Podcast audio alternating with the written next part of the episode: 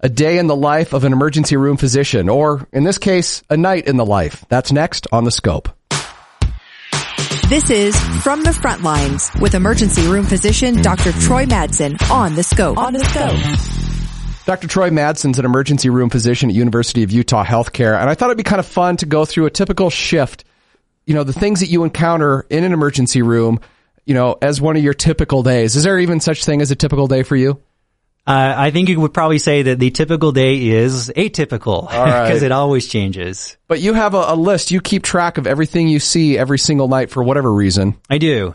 I keep track of it mostly because I need to remember to finish the charts to make sure I get those done. But I, I do keep track of things. I also use my list to follow up with people, give them phone calls to make sure they're doing okay if it's someone I'm concerned about. Gotcha. So let's just go down this list and see some of the things that you encounter. And if any questions come up, I'll ask them. But I think sure. this, this should be really interesting. All right. What was, Yeah, so this is a typical night shift, and I'm certainly not going to reveal any protected health information or anything specifically about these individuals, but these are the kinds of things we see in an emergency department. So I walk in the ER, and the first thing I see is someone who's there with a fever. They've come with a fever. That's the first patient I go in and see. It may have been for whatever reason, but their chief complaint, as we call it, the thing that's on the chart, on the board, is that they have a fever, and I have to try and figure out why they have that fever. Uh, and then there's someone with a headache. Uh, the next room I go to, and typically what I'm doing, I'm coming into a shift and there may be four or five patients waiting to be seen. Maybe they've gotten some testing going. So I'm saying, okay, fever. Next one's headache. Next thing I know, someone's coming in who's had some burns. Um, they've had some burns they sustained from flash burns where something exploded in their face. Um, so I'm going in to see that person next. And then moving on from there to someone who has a laceration on their face. Uh, they were injured.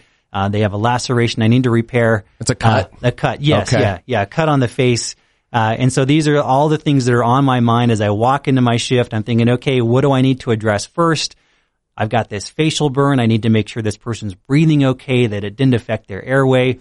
Thinking on the laceration, okay, I could probably wait on that. I'm going to check in, make sure there are no other injuries. so you have to make these decisions who you're going to see first. Somebody else doesn't do that Oh, for you. absolutely. Oh, okay. I do. So you've got a list of the things that are there and then you got to go, this is going to be the first thing I'm going to check out. Exactly. Okay. I'm looking, I've got these patients I need to see, and if someone there has chest pain, or I can look at their vital signs. If their vital signs are abnormal, I'm getting into that room first. Yes. And I'm prioritizing all the time in the ER. Who do I need to go see right now?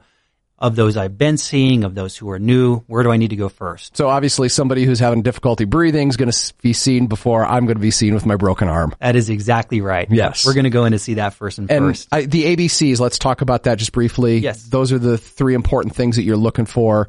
Uh, and go ahead and explain yes, that. yeah, ABCs. We're always thinking airway first, making sure their airway's intact, that they can move air through it. Breathing, making sure they are breathing, and then circulation, making sure they have a heartbeat, a blood pressure.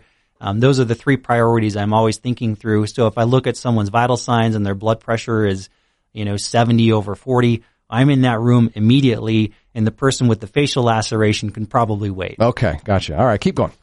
Yeah, so that's kind of what I start out with on the night shift. The next thing I see is someone who's pregnant, someone who's coming in with some pregnancy issues, uh, maybe in the first trimester, the first third of the pregnancy, uh, possibly having some bleeding during pregnancy. Someone I would go in to, to see, or you know, how, how are things going with their pregnancy? Are there any issues there we need to address? Uh, and then someone who's confused, and this is a common thing we see in the emergency department. Really? Yeah, it is, and it's it's usually older people. Uh, oftentimes, someone who may be in a care facility, who someone in the facility says this person's not acting quite right, and the challenge there is it could be any of a number of things going on. So I've got to kind of throw out a net, as we say in that situation. Oftentimes, running lots of tests to try and figure out what could be causing the confusion. Could confusion be life threatening? It could be That Yeah. could be a symptom of something life threatening for somebody. Oh, it could be. I've seen cases where, you know, and you just see them again and again. So you kind of get programmed to think, oh, maybe it's a urinary tract infection. Maybe it's their medications. But I've seen cases of people who have had bleeding in their brain uh, from, you know, basically they're, they're just saying, well, they're confused. They're not acting quite right. They may have had a fall at some point and had blood that accumulated and no one knew they fell. So you've got to really, you know, look for heart attacks. You've got to look for infections. You've got to look for signs of trauma, all those sorts of things. Okay. Um, and then from there, I again see someone else that has a headache. Someone else came in that also had a headache. All right. So how often are headaches actually a good reason to go to the ER? That's a great question. Uh, you know, a lot of people have chronic headaches and they know when to go to the ER for those because they just cannot manage their migraines at home. Uh, big headaches that we worry about are those that are worse than previous headaches you've had or sudden onset severe headaches. Uh, if you have a headache plus a fever, we think about meningitis. So those would all be reasons to go to the ER and all things that I'm thinking about as I see, okay, the next patient I'm going to see has a headache. Um, from there, I saw someone who was suicidal. Uh, someone who actually came in saying they had had thoughts of hurting themselves, may not have made an actual attempt, uh, but that's certainly a reason also to go to the ER. Huh. And I didn't yeah. know that. Yeah, we we see that quite commonly, uh, and partly I think because our emergency department, um, because we work closely with the University Neuropsychiatric Institute, so a lot of patients who are admitted there will come through us. Uh, but I would say over the course of a shift, I very commonly will see at least one, maybe several people come in Hmm. Um, who are there for either a suicide attempt or thoughts of suicide. After that, I go in to see someone who's there for what we call a crisis evaluation. And this is addressing psychiatric complaints, uh, psychiatric issues, uh, and not necessarily suicide. Maybe they've been more depressed. Uh, some people have chronic psychiatric issues. Uh, they may have had issues where they're not taking medications and have become very manic or had a lot of issues associated with that.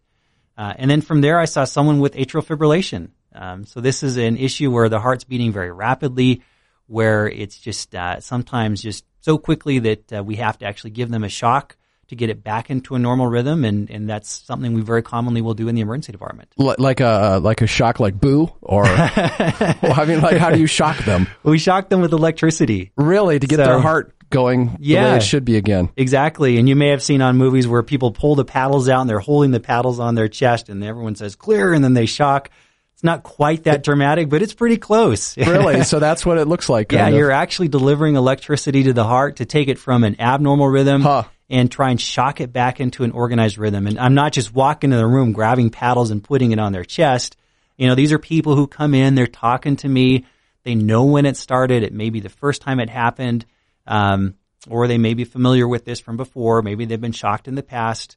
I make sure they would meet qualification to be able to undergo this procedure safely. Uh, but then I give them medication to sedate them and give them a shock. okay. Yeah. Uh, from there, I saw someone who was short of breath. Wow. Uh, who came in saying they just weren't breathing well. After that, an allergic reaction, a severe allergic reaction. We had to give medication for to treat it. Uh, and uh, another fever patient, someone else with a fever. And I finished up the night with another case of a rapid heart rate and atrial fibrillation. That is quite a night. How long Yeah. is your shift? Uh, the night shifts eh, are scheduled for eight hours. You know, I usually plan I'm going to be there about 10 hours, just wrapping things up and taking care of you know, Wow. issues at the end of the shift. So, All right. so that's a tip, pretty typical uh, day or night in the ER. And uh, from that typical day or night, uh, I, I don't even know if I should ask this question. How many of those people actually made the right choice coming in? Um, you know, as I look back on these, I can say I can't, yeah, you know, I can't really say that any of these I would say don't come in. You know, these Yeah. were all, as I'm looking back specifically at these, um, and again, it's been a while ago. I'm not going to say when all this happened because I don't want to tie this into any potential health information on anyone. But, uh, you know, these all seem like fairly ge- legitimate reasons to go to the ER. The other issue at night is there are no urgent cares. So it's not like you can go to an urgent care or call your doctor and be seen in the middle of the night for your facial laceration or Sure. like that. Sure, sure, sure. Huh. Well, that's very, very interesting. So I think the, the interesting thing for me was uh, my perception always was you'd see a lot of broken bones, uh, you know, a lot of cuts, a lot of that sort of thing. But there's quite a variety of reasons somebody might come to the ER. There is. You see a little of everything, and that's what's fun about it. Like I said, you go from the room of someone who's pregnant to someone who's having a heart issue to someone who's having trauma to someone who's having a psychiatric issue, kind of the full spectrum. That was really interesting insight, some things that I wouldn't have expected in your list there. What are some things that weren't on the list that you do tend to see typically, but maybe just not that night? You know, one thing we didn't see a lot of that night was trauma. A lot of people coming in injured, and the most common sort of trauma we see is motor vehicle accidents and injuries from that. We also see penetrating trauma like stab wounds or gunshot wounds. Occasionally see that. We didn't see any of that that night either.